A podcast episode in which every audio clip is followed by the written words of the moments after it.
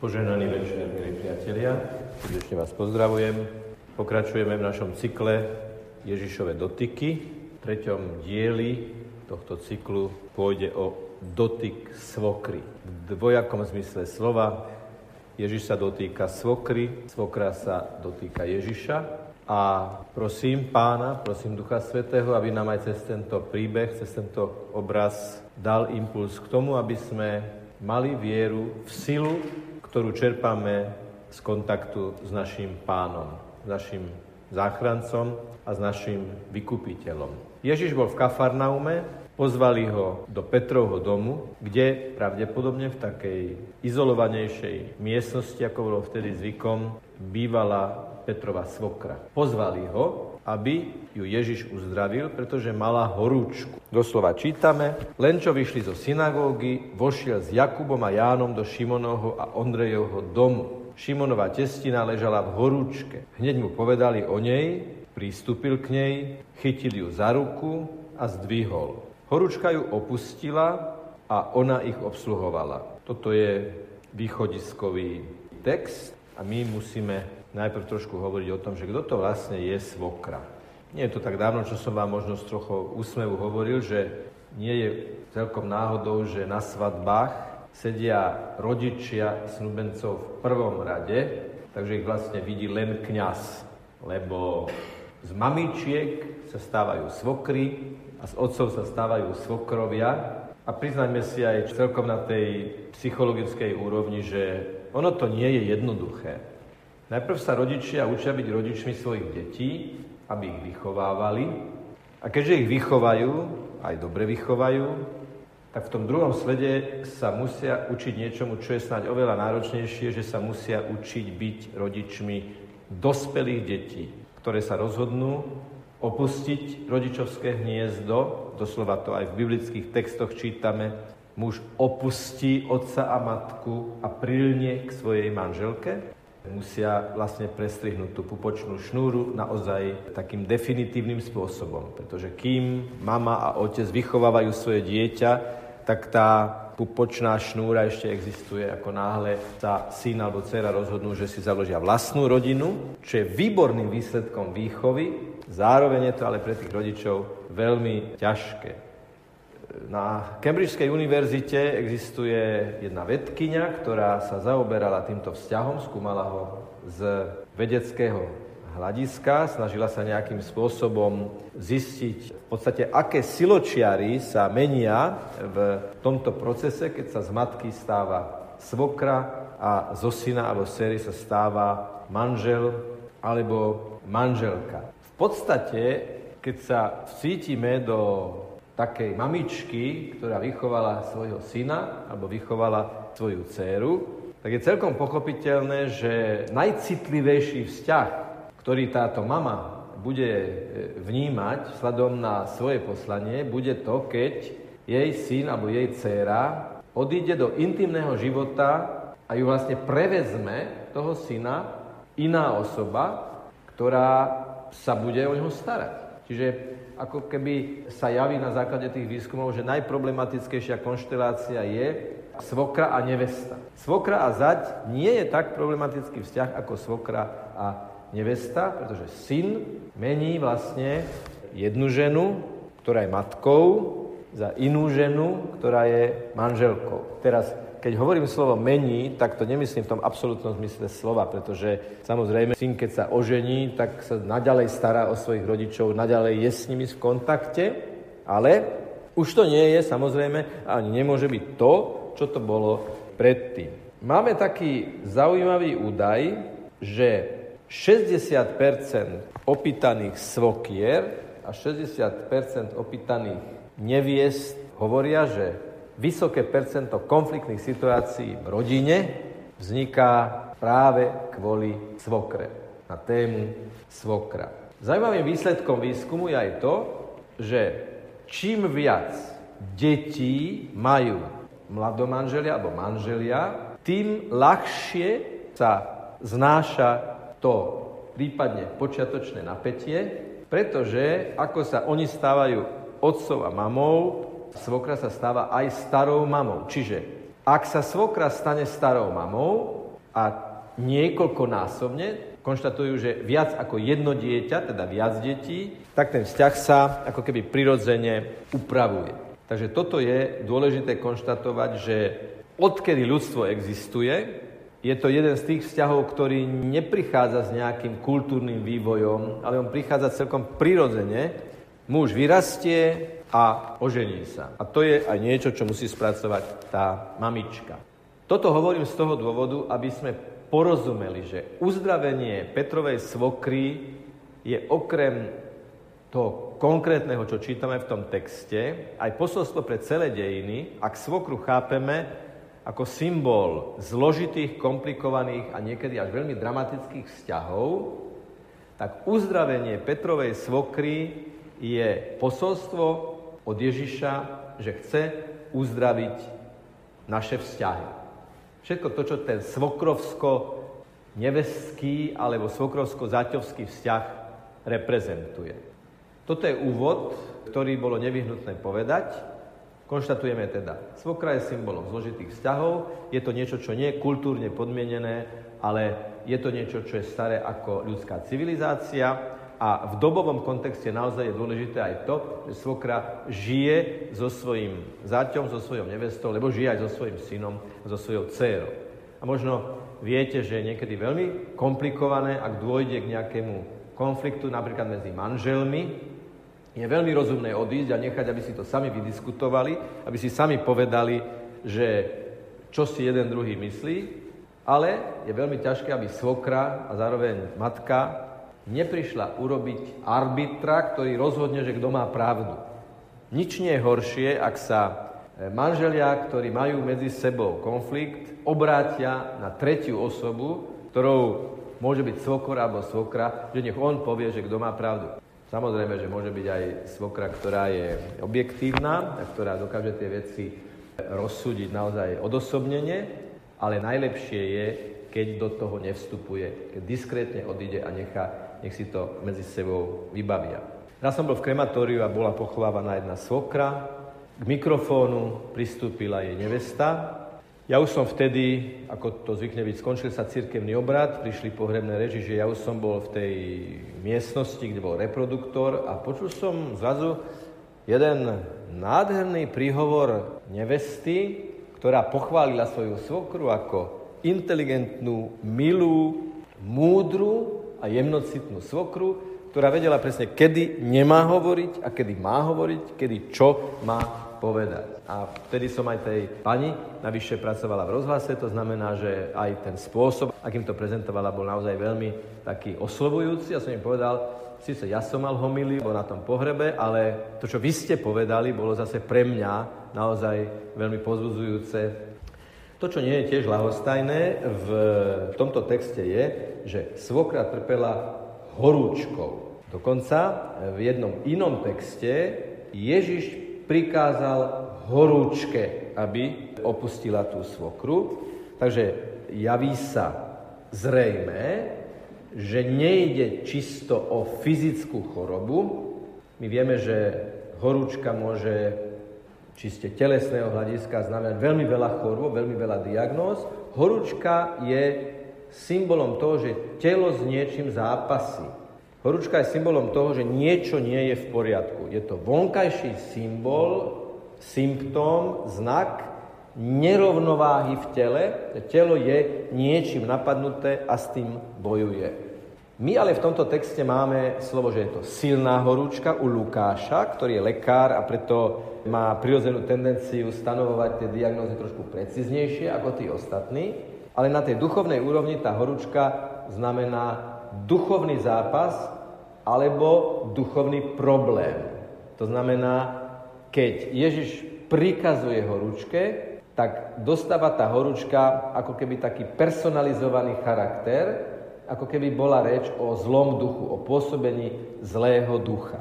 Ak teda príjmeme túto tézu, že Ježiš tu má dočinenia nie čiste s telesnou chorobou, ale tá horúčka reprezentuje chorobu, tak povediac, duchovnú, že sa to týka duchovného zápasu alebo duchovného problému, napríklad nejakého hnevu voči zaťovi, hnevu voči neveste, hnevu voči rodine a tak ďalej, tak Ježiš vstupuje do týchto vzťahov. My dokonca aj v Slovenčine hovoríme, že niečo niekto robí horúčkovito. A niekedy to môže znamenať, že je to také prepeté, že je v tom tenzia, že je v tom napätie, že v tom chýba rovnováha a harmónia. No a do tejto situácie vstupuje Ježiš. Ježiš, tak sme to čítali, ja to ešte raz prečítam, pristúpil k nej, vytvoril blízkosť, dva, chytil ju za ruku, teda vytvoril priamy kontakt a tretie, zdvihol. Vieme si to aj predstaviť. Však pristúpil, chytil a zdvihol. Predstavme si to a uvedomme. Boží syn, skrze ktorého bolo všetko stvorené, a teda aj ľudia a ľudstvo a každý človek v podstate je tvorený Ježišovou láskou a cez Ježišovú lásku, prichádza do rodiny, prichádza k lôžku svokry, ako sme už povedali, svokry alebo ženy, ktoré boli napríklad vdovy, žili ako keby v takej odláhlejšej časti tých domov, na nejakom svojom vlastnom mieste. Ježiš vstupuje do tejto samoty, ako keby vytvára spoločenstvo, vytvára blízkosť. To je prvé. Ježiš hovorí, chcem byť vám blízko aj vtedy, keď máte napäté vzťahy, keď máte konflikty, keď máte hnevy, keď máte bloky. Chcem vám prísť blízko, chcem k vám pristúpiť. Všimnime si, že Ježiša tam zavolali. Exegeti si všímajú aj to, že Ježiš neprichádza ako keby z vlastnej iniciatívy, ako to robí inokedy, ale jeho pozývajú. Čo je to pozvanie? Čo je to, že zavolali Ježiša k niekomu, kto má horúčku? Už sme povedali, čo môže znamenať niečo fyzické, ale vysoko pravdepodobne to znamená aj niečo duchovné. Oni sa vlastne za tú svokru modlili. Poprosili Ježiša, aby prišiel k svokre. Čiže to je prvá inšpirácia. Ak máte niekoho vo svojom okruhu, ktorý trpí akýmkoľvek problémom, napríklad, že niekto je bloknutý, nahnevaný, nerozpráva sa, nevolá, odmieta komunikáciu. Ježišu, prosím ťa, príď blízko k tejto osobe.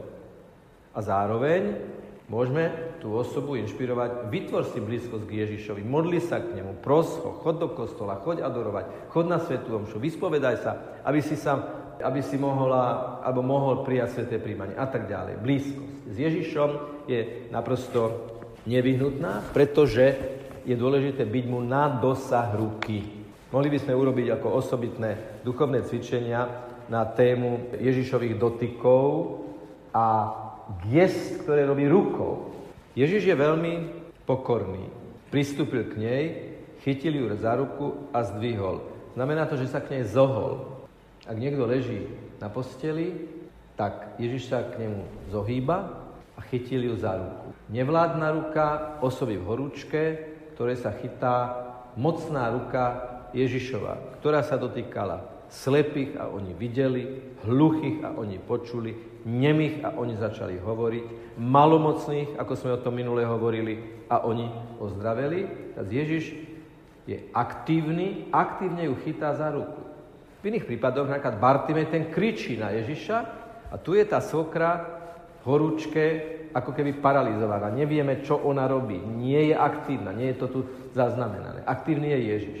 Vytvoriť blízkosť na dosah ruky a on chytá jej ruku. Nevládna ruka tejto svokry je symbolom jej únavy, že je paralizovaná, že je pasívna, že nič nerobí. Pristúpil k nej a chytil ju za ruku. Nemôžem nepovedať znovu, že v Sixtinskej kaplnke najslavnejší detail sú tie dve ruky, už sme o tom svojho času hovorili. Aktívny, taký napätý prst stvoriteľa, ktorý sa na niekoľko milimetrov priblížil k takej tej zatiaľ javí sa nevládnej Adamovej ruke. A Michelangelo tam schválne spravil tých niekoľko milimetrov, ako keby, ako keby sa to celé stretlo v nás, ten dotyk keď Adam ožije. Tento dotyk Ježišovej ruky, ktorý sa dotýka svokrinej ruky a tým pádom svokrinej aktivity, svokrinej činnosti, svokrinej tvorivosti, svokrinej schopnosti slúžiť, je Ježiš, ktorý vytvára blízkosť a ponúka kontakt. My veríme v Boha, ktorý ponúka kontakt, dotyk, styk a zmyslom toho bolo, že ju zdvihol. Keďže ju zdvihol, znamená to, že sa k nej zohol. To je pokorné, láskyplné gesto. Ježiš chce ukázať, že sa identifikuje s ľudskou bytosťou v jej bezmocnosti, v neschopnosti žiť, ako by chcela, neschopnej prekonať vlastné choroby a všetko to, čo ju spomaluje v jej každodennej aktivite. Ježiš sa identifikuje. Ježiš hovorí aj nám, ak sa zaujímate o chorých, dotýkate chorých, komunikujete s chorými, tak to som ja v tých ľuďoch. A zároveň ja vás učím, aby ste vyhľadávali túto blízkosť a chytili niekoho za ruku. Poznám jedného človeka, ktorý ležal v nemocnici, mal rodinu, ktorá ho nechodila navštevovať a odkázali mu, tí, ktorí ho nechodili navštevovať, že či by nechcel farára. On im zlostne odkázal, že nie. Neurobil múdro, urobil zle, že odmietol kniaza, ale urobil to aj preto, že ho pohoršovalo, že tí, ktorí ho zanedbávajú, tí, ktorí by k nemu mali prísť, tí, ktorí nie sú ochotní urobiť si blízkosť a chytiť ho za ruku, a zvyhnúť ho, povedzme, aby sa s ním po tej nemocničnej chodbe aspoň trošku poprechádzali, mu volajú kniaza. Tak vy neprídete a chcete mi poslať kniaza. A toto ho nahnevalo. Isté, že nebolo to dobre, ako to spracoval, ale zároveň je veľká zodpovednosť tých, ktorí v ňom vyvolali istú mieru toho pohoršenia. Tá tretia fáza, to tretie gesto je, že Ježiš tú svokru zdvihol. Máme opäť viacero situácii, viacero epizód v písme, kde Ježiš povie druhému vstaň a choď. Vezmi svoje lôžko a choď. A toto je permanentná, trvalá, stála Ježišova aktivita. Už sme o tom hovorili, že Ježiš svet cez neho bol stvorený, ale Ježiš svet stále tvorí. Stále je tu tvoriaca, verná, vytrvalá, každodenná, tvorivá Božia aktivita, ktorá chce byť blízko, ktorá chce vytvoriť kontakt, ktorá chce chytiť za ruku a zdvihnúť. V tom slove chytiť za ruku cítime, že jedna ruka je aktívna a tá druhá nie. Oni si nepodali ruky, on ju chytil za ruku. Ona možno nevládala ten kontakt vytvoriť, on ten kontakt vytvoril. Boh pristupuje aj k tým, ktorí už nevládzu mu tú ruku podať byť aktívny. Ježiš aj týchto chce aktivizovať, ako keby im chce pomôcť. Chápem, že nevládzeš, úplne si ubitý, ja sa k tebe zohýbam, ja sa k tebe skláňam, skláňam sa k tebe ako k tomu, ktorý si padol, aby som ťa zdvihol. Ježiš nepadal na krížovej ceste preto, že bol slabší ako rímsky vojaci. Ježiš nepadal na krížovej ceste, keď išiel na Golgotu preto, že bol slabý tie tri pády symbolické na tej krížovej ceste, a trojka je plnosť, to znamená plnosť pokorenia Božieho Syna, ktorý padá k nám, ktorý už tam ležíme, aby nám povedal, zostupujem k tebe, ako keď vidíte záchranárov pri tom riskantnom počine, on je v helikoptére a spustí sa dole k tomu zranenému, tam ho zaviaže a spolu s ním ho vyťahne. No, výslovný sa slova, toto sa stalo, že Boží syn zostúpil z hora dole, z hora na zem, k človeku, ktorý leží v blate vlastnej mizérie, pod krížom možno vlastných závislostí a hovorí, dávam ti ruku, chytám ťa za ruku a idem ťa zdvihnúť. A viete, že najprirodzenejšia poloha človeka je, keď človek stojí a keď ide. Ležiaci človek je človek, ktorý oddychuje, pretože je slabý a unavený, ale preto, aby sa postavil. Stáť v Božej prítomnosti. Toto máme aj v Biblii. Aj klačanie je gesto pokory, ale tiež je to gesto aktívnej pozície, aktívneho gesta. Klačať, na to treba tiež udržiať, udržiavať rovnováhu v takomto pokornom geste. Stať v Božej prítomnosti, klačať pred Božou prítomnosťou, pred Božím majestátom. Preto napríklad nie je zásadný problém, aby sme prišli, nie každý si to žiaľ myslí, ale naozaj nie je zásadný problém, aby sme prišli prijímať postojačky. Však predtým klačíme, keď je premenenie na Svetej Omši, keď stojíme, tak prichádzame, stojíme vo viere, stojíme pred Božou prítomnosťou, stojíme v Božej bázni, aby sme prijali Pána Ježiša. Možno aj na znak toho klakneme, vstaneme, na znak toho, že aj nás zdvíha, že nám podáva ruku a zdvíha nás, aby sme vstali. Horúčka ju opustila. Okamžitosť účinku Ježišovho zásahu je veľmi dôležité si všimnúť.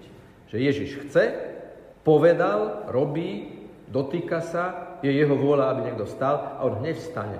Nie raz, nie niekedy, nie azda, nie v ďalšej 5 ročnici, ako my ľudia vysúvame veci stále niekam. On to robí hneď. No a celé to vrcholí v tom konštatovaní, že ona ich obsluhovala. Tak si všimnite, že oblúbená svokra, milovaná svokra, ku ktorej zavolajú Ježiša, aby ju uzdravil, Horúčka ju opustila, Ježiš je rozkázal, ako to rozkázal na iných miestach démonovi. A čo bolo prvým znakom, vôbec prvým príznakom uzdravenia? Že tá svokra ich obsluhovala. To znamená, uzdraviť človeka znamená vrátiť ho do aktívnej činnosti v spoločenstve. Slúžiaca láska.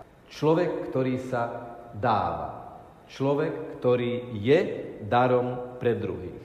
Uzdravená svokra, symbol napätých vzťahov, komplikovanej komunikácie, v tomto prípade je uzdravená a ona ich obsluhuje. Ona je v službe. Takže keď sme niekedy takí, že sa nám nechce, to môže byť obyčajné uvoľnenie sedadla v električke nejakej staršej osobe, to môže byť každodenné, drobné, empatické počiny voči tým ľuďom, s ktorými alebo pracujeme, alebo žijeme, alebo sme pod jednou strechou, alebo sme v jednej komunite, alebo v akomkoľvek kontexte sme s nimi. Ježiš nás chce chytiť za ruku a zdvihnúť a povedať, keď budeš druhým slúžiť, neposluhovať, ale slúžiť, to znamená v pravde a v láske, tak vtedy si uzdravený.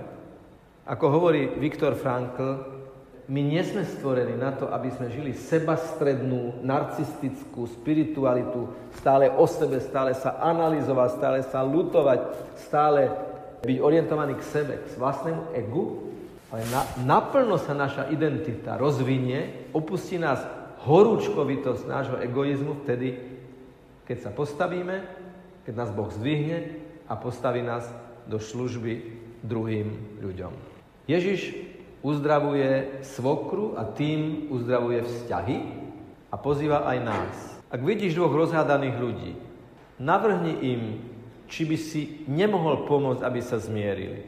Alebo sa za nich modli a pros Boha, aby ti dal vnútorné svetlo, že ako postupovať v tomto prípade. Alebo čokoľvek iné. Je milión možností, milión riešení, konštelácií a variant vzťahov, a každý potrebuje svoje osobité, neopakovateľné prístupy a riešenia. Ale ak dovolíme Ježišovi, aby k nám prišiel blízko, aby nás držal za ruku, aby nás dvíhal z nášho ľudského egoizmu a z našej ľudskej sebastrednosti a pohodlnosti, len tak byť uzavretý do seba, tak vtedy budeme jeho predlženou rukou. Ježiš chce, aby sme boli jeho predlženou rukou, ktorá sa dotýka bolesti tohto sveta aby ich mohol zdvihnúť a uzdraviť. Tak ťa, Pane, prosíme aj na pozadí tohto práve prečítaného Evanília, prosíme ťa na základe príkladu, ktorý si nám dal, keď si uzdravil Petrovú svokru a cez túto svokru všetky svokry a cez tieto svokry vlastne všetky napäté vzťahy v rodinách i v spoločenstvách, komunitách i štátoch. Prosíme ťa, Pane, Dovol, aby sme boli vždy v Tvojej blízkosti. Dovol, aby sme boli Tvojou predlženou rukou, ktorú podávaš druhým ľuďom. A dovol, aby sme boli tí, ktorých spúšťaš do výrvaru každodenného života, aby sme tam mohli tým, ktorí padajú, pomôcť, aby vstali, žili a boli darom pre druhých, slúžili tým druhým. Aby sme si navzájom slúžili. Aby sme si navzájom boli vďační za túto službu. Nech je pochválený Pán Ježiš Kristus.